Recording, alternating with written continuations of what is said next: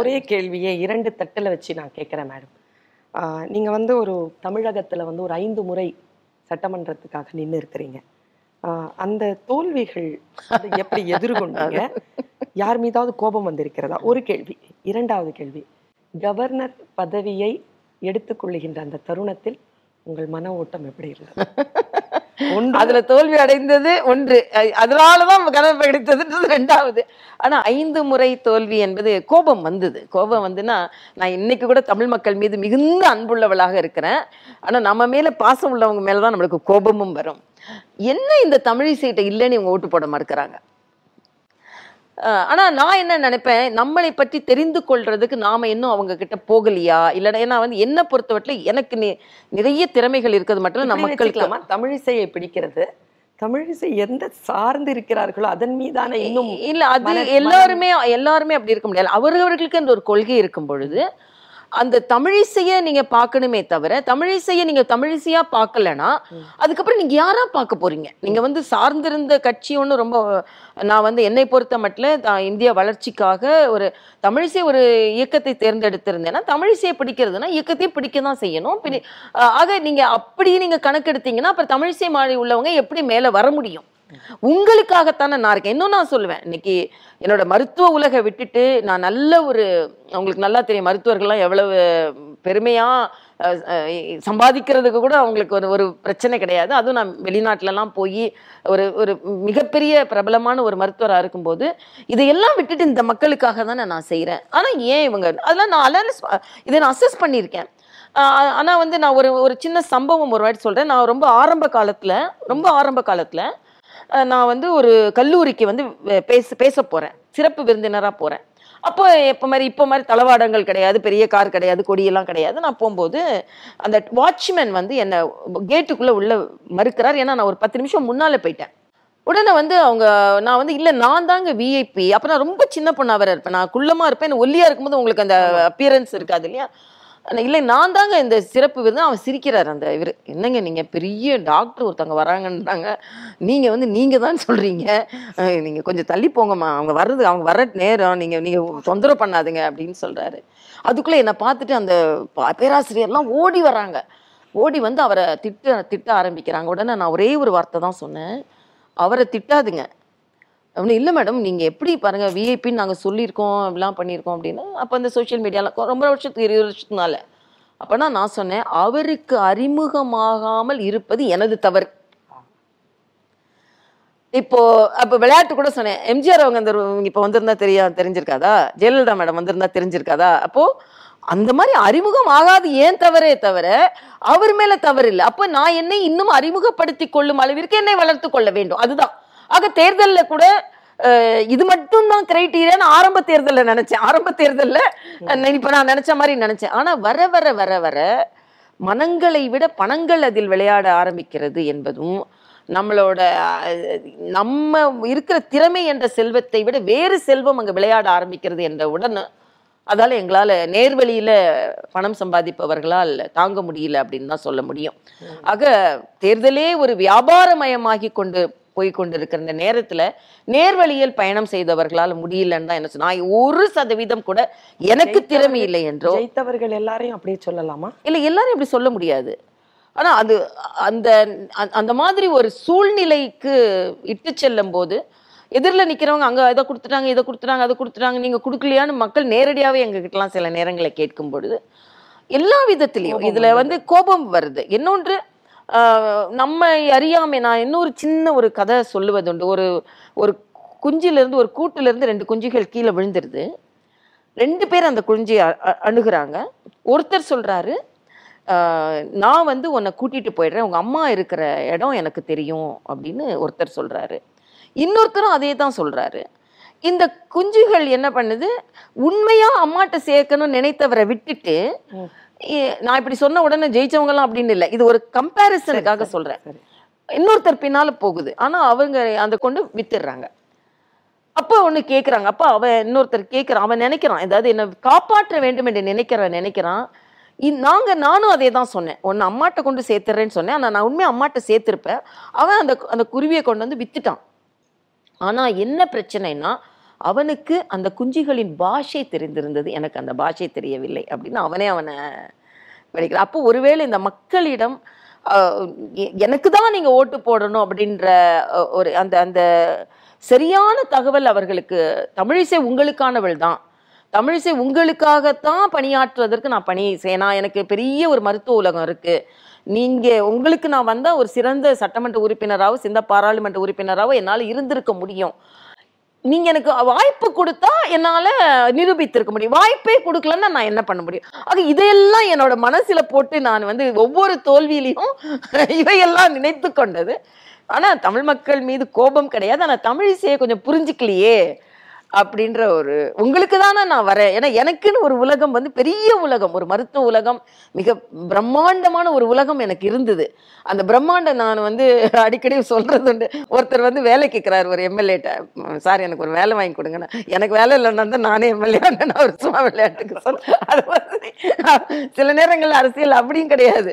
நான் பெரிய ஒரு மருத்துவ உலகு, பிஸியான ஒரு 2 மருத்துவமனை, 10-15 மருத்துவமனைகளுக்கு சிறப்பு அழைப்பாளர்களாக செல்வது, ஒரு மருத்துவக் கல்லூரியில துணை பேராசிரியர், இதையெல்லாம் விட்டுட்டு நான் உங்களுக்காக வந்தேன்னா, எனக்காக இல்ல, தமிழிசைக்கு பிரபலம் தன்மை வேண்டுமா, இல்ல இன்னாரோட மகள், தமிழிசைக்கு ஏதாவது செல்வம் ஏதாவது இங்கே வேணுமா, இல்ல ஏற்கனவே மருத்துவ உலகில் நல்லா பணியாற்றி கொண்டிருந்த ஒரு நபர் வந்துதான் இனிமேதான் புகழ் அடையணுமா, இல்ல இன்னாரோட மகள், இன்னாரோட மனைவி, புகழ் வாய்ந்த குடும்பம் தான் வந்துதான் அரசியலுக்கு எனக்கு எதையாவது நான் பெற்றுக்கொள்ள வேண்டும் என்று எனக்கு எதுவுமே இல்லை.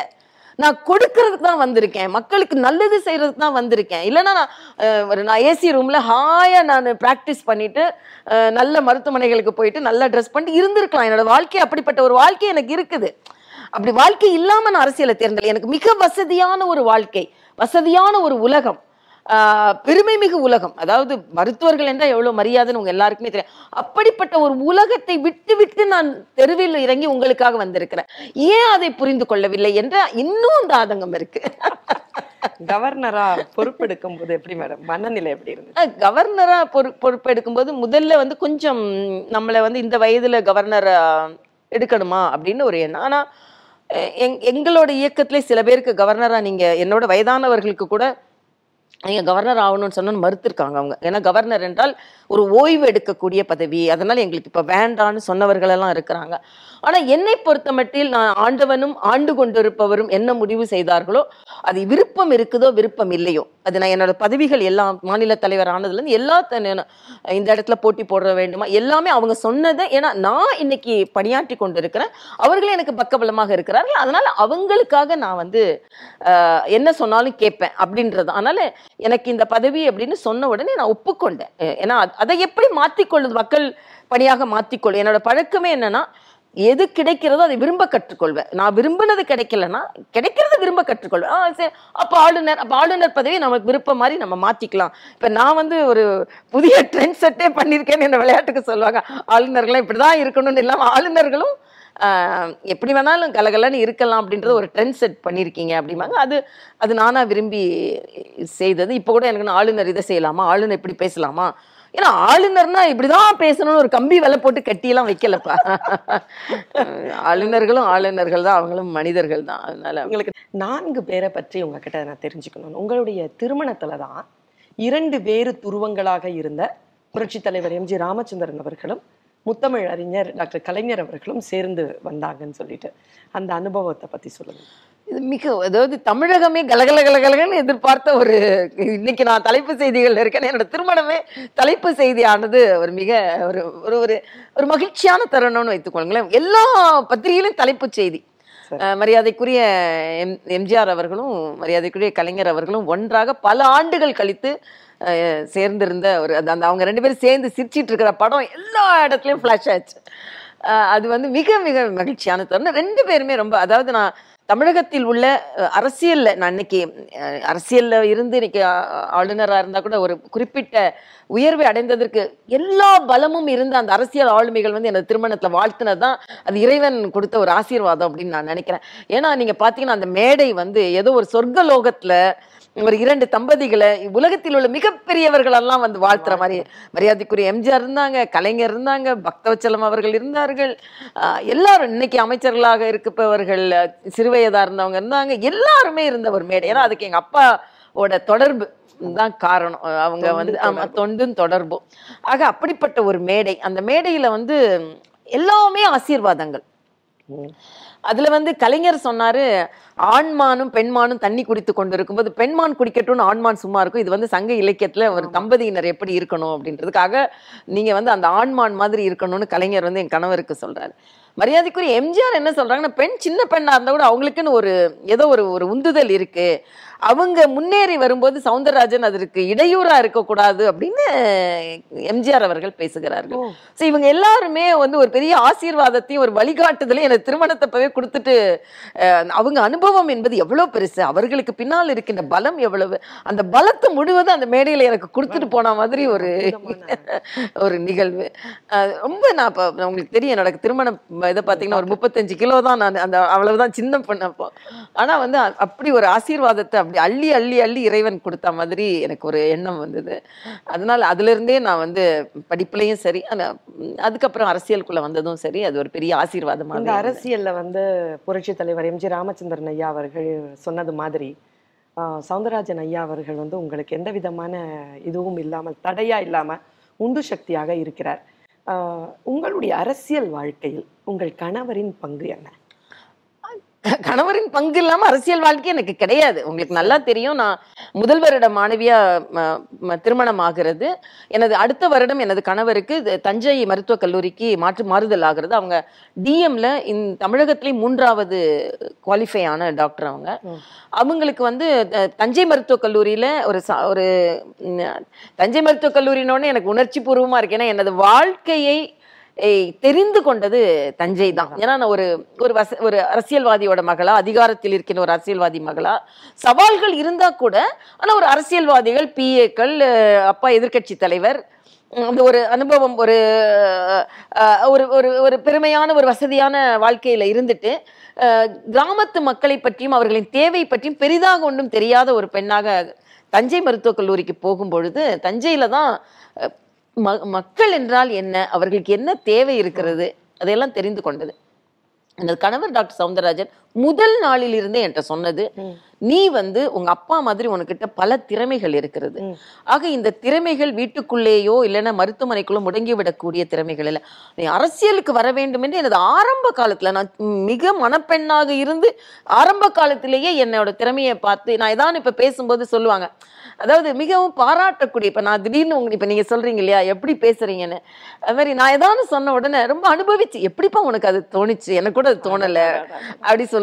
ஆனா அப்படி சொல்லிட்டு இப்படி எண்ணம் உள்ளவங்க வீட்டுக்குள்ளே இருக்கக்கூடாது. உன்னோட எண்ணத்திற்கும் உன்னோட மக்கள் தொடர்பு இருக்கிற அந்த எண்ணத்திற்கும் நீ வந்து பொது வாழ்க்கைக்கு தான் வரணும் அப்படின்றது முதலிலிருந்தே அவர்களோட ஊக்கம்தான். அதனால இது வந்து மிகப்பெரிய பாக்கியம். நான் சொன்னேன் இல்லையா, மிகப்பெரிய தலைவர்களெல்லாம் அந்த மணமேடையில வந்து வாழ்த்தின அந்த வாழ்த்து அந்த கணவர் மூலமா மிக பக்க பலமாக கேள்வி. மேடம், இப்ப சாதாரணமாக பெண்கள் வந்து அரசியல்லையோ பதவியிலோ இருந்தா கணவன்மார்கள் வந்து ஆலோசனை சொல்லுவதோ அல்லது தலையிடுவதோ, முடிவுகளில் தலையிடுவதோ செய்வாங்க. அந்த மாதிரி ஏதேனும் ஒரு சிரமங்கள்? எந்த தலையீடும் கிடையாது, எந்த குறுக்கீடும் கிடையாது. எனக்கு ரொம்ப பாசம் வருது.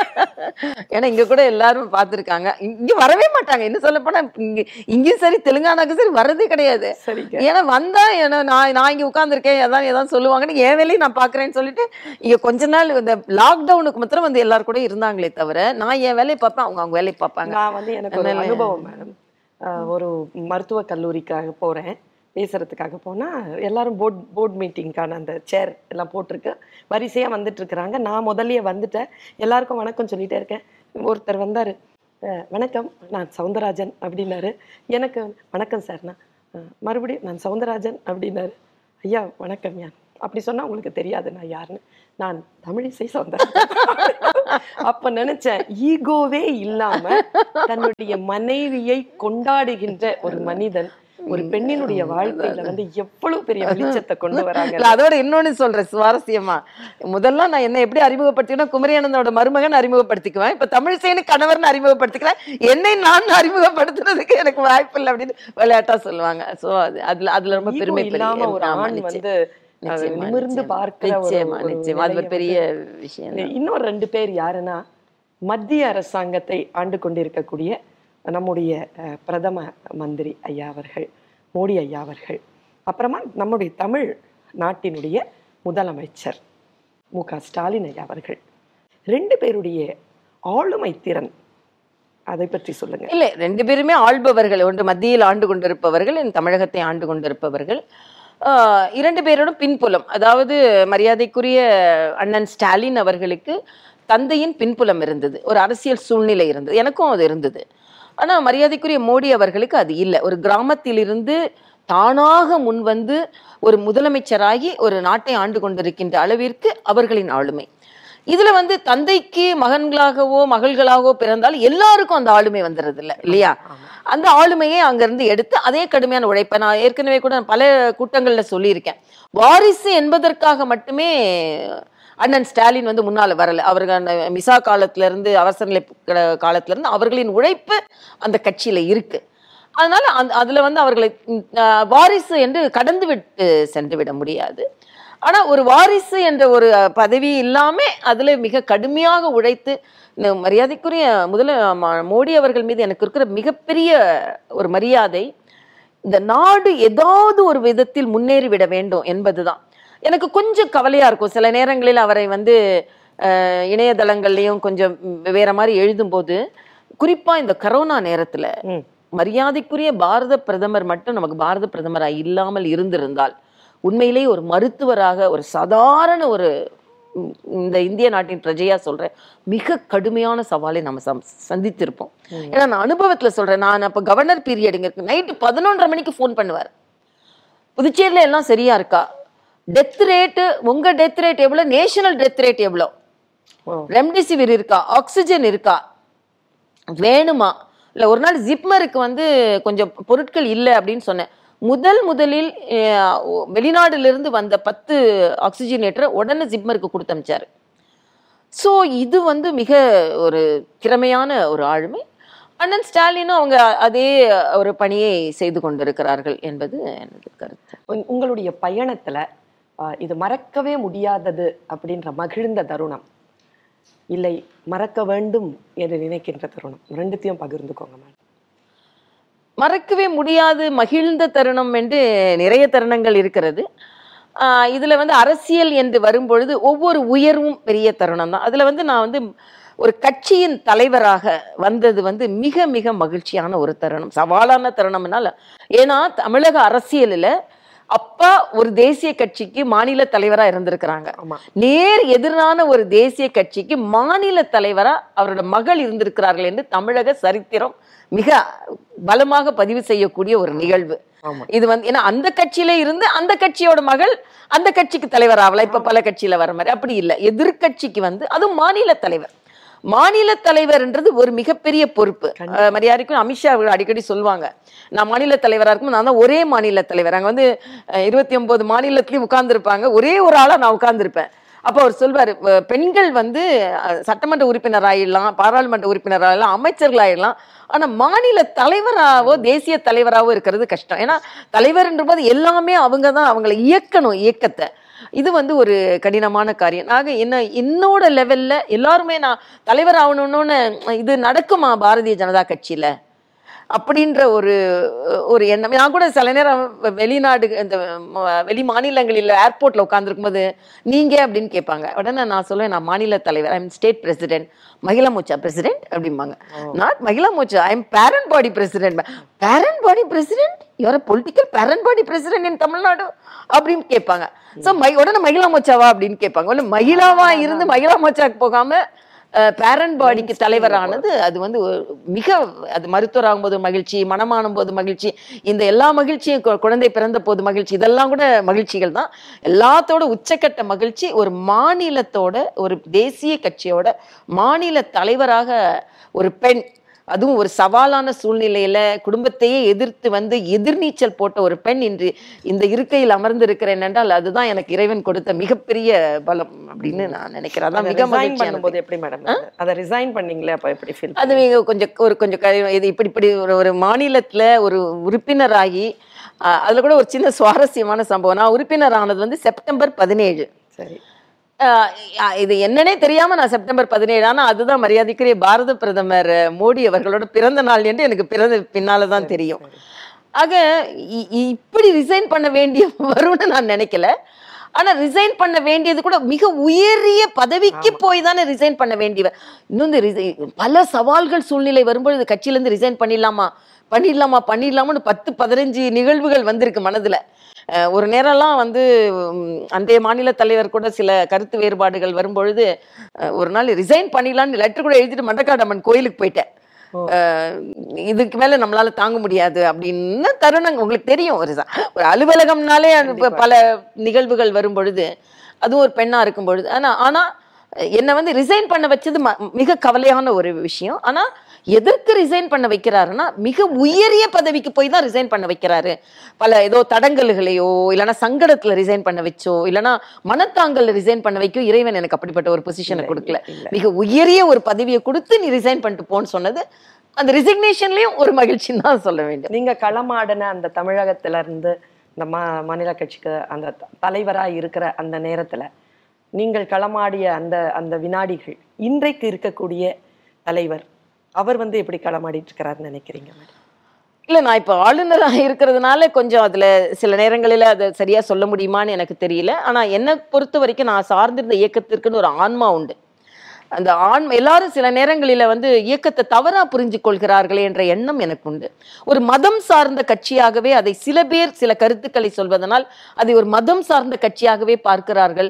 அதிலே சில நேரங்களில் எங்களை போன்றவர்களும் அடிபட்டோம் என்பது உண்மை. ஆனால் மனிதம் சார்ந்த கட்சி என்பது தான், மனிதத்தை மட்டுமே பார்ப்பதனால்தான் என்னை போன்றவர்கள் கூட அங்கே இருக்கிறோம் என்பதுதான். ஆக இது வந்து சில பேரின் கருத்துக்கள் உதாகரமாக்கப்பட்டு அந்த கட்சியின் நிறமே மாறி. உதாரணத்துக்கு தமிழகத்தில் காவி பெரியதுன்னு நான் சொல்றேன். காவி பெரியதுன்னு எதுக்கு சொன்னேன்னா, ஆதீன காவி ஒண்ணுமே போடாம நம்ம தர்மே ஆதீனம் இருக்கிறாரு, அன்னைக்கு நான் போன பேரூர் ஆதீனம், 500 ஆண்டு காலம் இந்த மடங்கள் எல்லாம் தமிழுக்கு தொண்டு செய்து கொண்டிருக்கிறார். 500 ஆண்டுகள் பெண் கல்விக்காக 100 ஆண்டுகளுக்கு முன்னாலேயே கல்வியை கொடுக்க வேண்டும் என்று இந்த நினைத்திருக்கிறார்கள். ஆக தமிழக வளர்ச்சியில் இந்த காவிகளுக்கும் பங்கு இருக்கிறதுன்றதான் எனது பேட்டி. ஆனா தமிழகத்துல காவிதான் பலம், அப்ப நீ வெண்மைக்கு பலம் இல்லையா, அப்ப நீ சொன்ன கட்சியை சேர்க்கிற, அப்ப நம்ம என்ன கருத்தை சொல்கிறோம் என்பதை இல்லாமல் காவினாலே காவிக்கும் தமிழுக்கும் தொடர்பே இல்லை அப்படின்னு ஒரு எண்ணம் கொண்டு வரப்படும். இல்லை, இந்த காவிகளும் இருக்கிறாங்கல்ல, இந்த காவிகளும் தமிழை வளர்த்தாங்களே நம்ம சொல்றோம். ஆக சொல்வதெல்லாமே தமிழகத்தை பொறுத்த மட்டும் சற்று திரித்து சற்று மாற்றி சொல்லப்படுகிறது என்ற ஒரு ஏற்கனவே அந்த காவிங்கிற சொல் வந்து வேறு விதமான அரசியலில் புரிந்து கொள்ளப்பட்டதனால் நீங்களும் அந்த கட்சியை சார்ந்து இருப்பதனால் இல்ல சொல்றேன். அதால அது நான் சொல்றேன், அது எல்லாமே நீங்க அப்படிப்பட்ட ஒரு நிலையில பார்க்க கூடாது என்பதும் எனது கருத்தாக இருக்கிறது. ஆக அப்படிப்பட்ட அரசியல் பற்றி என்ன மேடம் நினைக்கிறீங்க?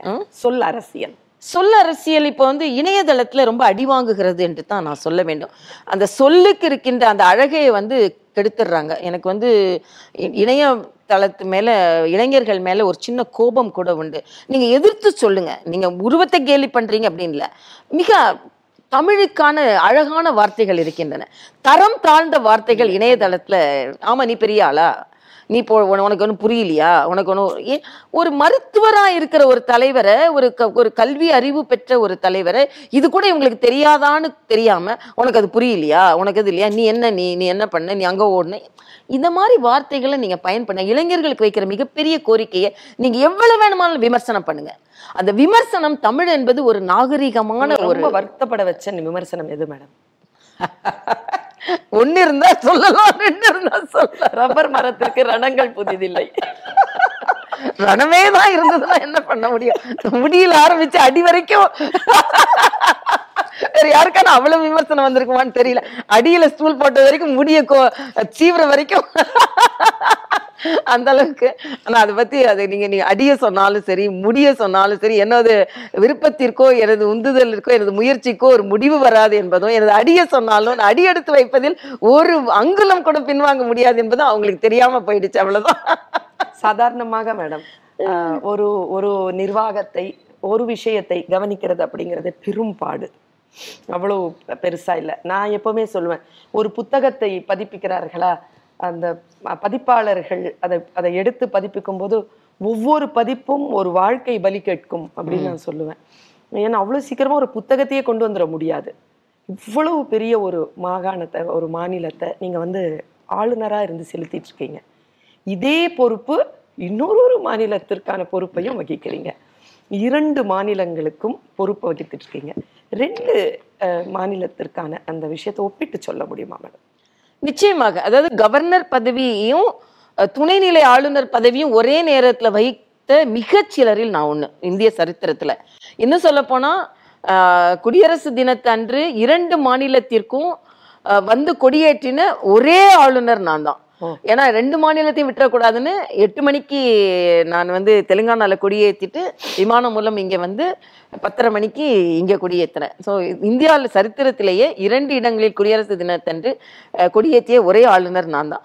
ஆக அந்த ஒரு சவாலான சூழ்நிலைனாலும் ஆளுநர் என்பது வந்து புரோட்டோகால் படி கொஞ்சம் உயரியது துணைநிலை ஆளுநரை விட. ஏன்னா பார்த்தீங்கன்னா மரியாதைக்குரிய குடியரசுத் தலைவர், துணை குடியரசுத் தலைவர், பிரதமர், அப்புறம் ஆளுநர். புரோட்டோகால் படி லெப்டினன்ட் கவர்னர் கொஞ்சம் 2-3 இது கீழே வருவாங்க. ஆனால் பணி என்று வரும்பொழுது ஆளுநருக்கு தினம் தினம் கோப்புகளை பார்க்க வேண்டும் என்றோ முடிவெடுக்கின்ற உரிமையும் ஆளுநர்களுக்கு கிடையாது. ஆனால் இந்த இருக்கைக்கு வந்து துணைநிலை ஆளுநருக்கு வந்து எல்லாவற்றிலும் நாம் அனுமதி கொடுக்கணும், நாம் சில முடிவுகளை எடுக்கணும், அரசாங்கத்தை வழிநடத்துவதற்கான. ஸோ ஆனால் தான் சில நேரங்களில் இப்போ இன்னைக்கு கூட காலையில் நான் ஒரு கருத்தை சொல்கிறேன், உடனே ஒருத்தர் பதிவு போட நீ ஏன் சொல்கிற, நீ ஆளுநர் தானே, நீ எதுக்கு பேசுகிற? துணைநிலை ஆளுநருக்கு உரிமை அதிகமாக இருக்கிறது, அது அவங்களுக்கு தெரிய மாட்டேங்குது. ஆளுநர்னா ஏன் பேசக்கூடாது இந்த ஆளுநருக்கு? அதனால தான் இதுக்கு முந்தின ஆளுநர் எப்படி ஆட்டி படைச்சாங்கன்னு உங்களுக்குலாம் தெரியும். அதனால எல்லாமே. ஆனால் நான் எனது வரமுறை எது, எனது பணி எது, எனது அந்த வரமுறையெல்லாம் நான் மீறவே மாட்டேன். எல்லாரும் வேணும் என்ன சோசியல் மீடியாவில் நீ அப்படி பேசுகிற அப்படி இப்போ என்ன வேணாலும் எழுதுங்க. ஆனால் அதிக கணைகள் வந்து ரொம்ப மோசமாக சோசியல் மீடியாவில் போகுதுன்றதான் எனது ஆதங்கம்.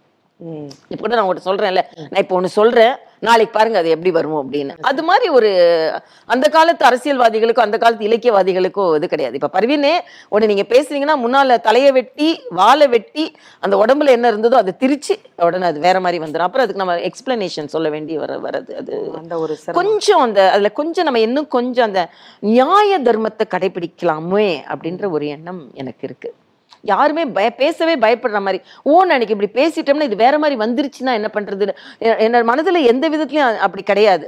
ஸோ இதே ஒரு பயத்தோட எல்லாரும் பேச வேண்டி இருக்குதுன்றது ஒரு எல்லாருக்கும் நீங்க துணிச்சலா கிளமாடிட்டு அது ஒரு அரசியல்வாதியா மக்களை சந்திக்கிறதுலையும் ஒரு கவர்னரா மக்களை சந்திக்கிறதுலையும் என்ன வித்தியாசம் மேடம்? இல்லை, நிச்சயமா இதுல மாறுபாடு இருக்குதுங்க. அரசியல்வாதி என்னை பத்தி நான் பார்த்தீங்கன்னா நேரம் இறங்குவேன், கார்ல இருந்து கிடுகிடுக்குன்னு அவங்க வீட்டுக்குள்ள போவேன், உட்காருவேன், உட்காந்து தட்டுடுமாம்ப, சாப்பாடு போடுங்க, சாப்பிடுவேன், 2 தோளில் கையை போட்டுக்குவேன், என்ன உங்க வீட்டில் என்ன பிரச்சனை? திடீர்னு கார்ல ஃபோன் போடும்போது இப்போ அவங்க வீட்டில் ஏதோ பிரச்சனை, யாரோ அவங்க வீட்டில் தவறிட்டாங்க, உடனே போ, உடனே மாலை வாங்க, அவங்க வீட்டில் 2 பேர் எல்லாம் நாங்கள் இருக்கோம், நீ கவலைப்படாதுன்னு சொல்றது.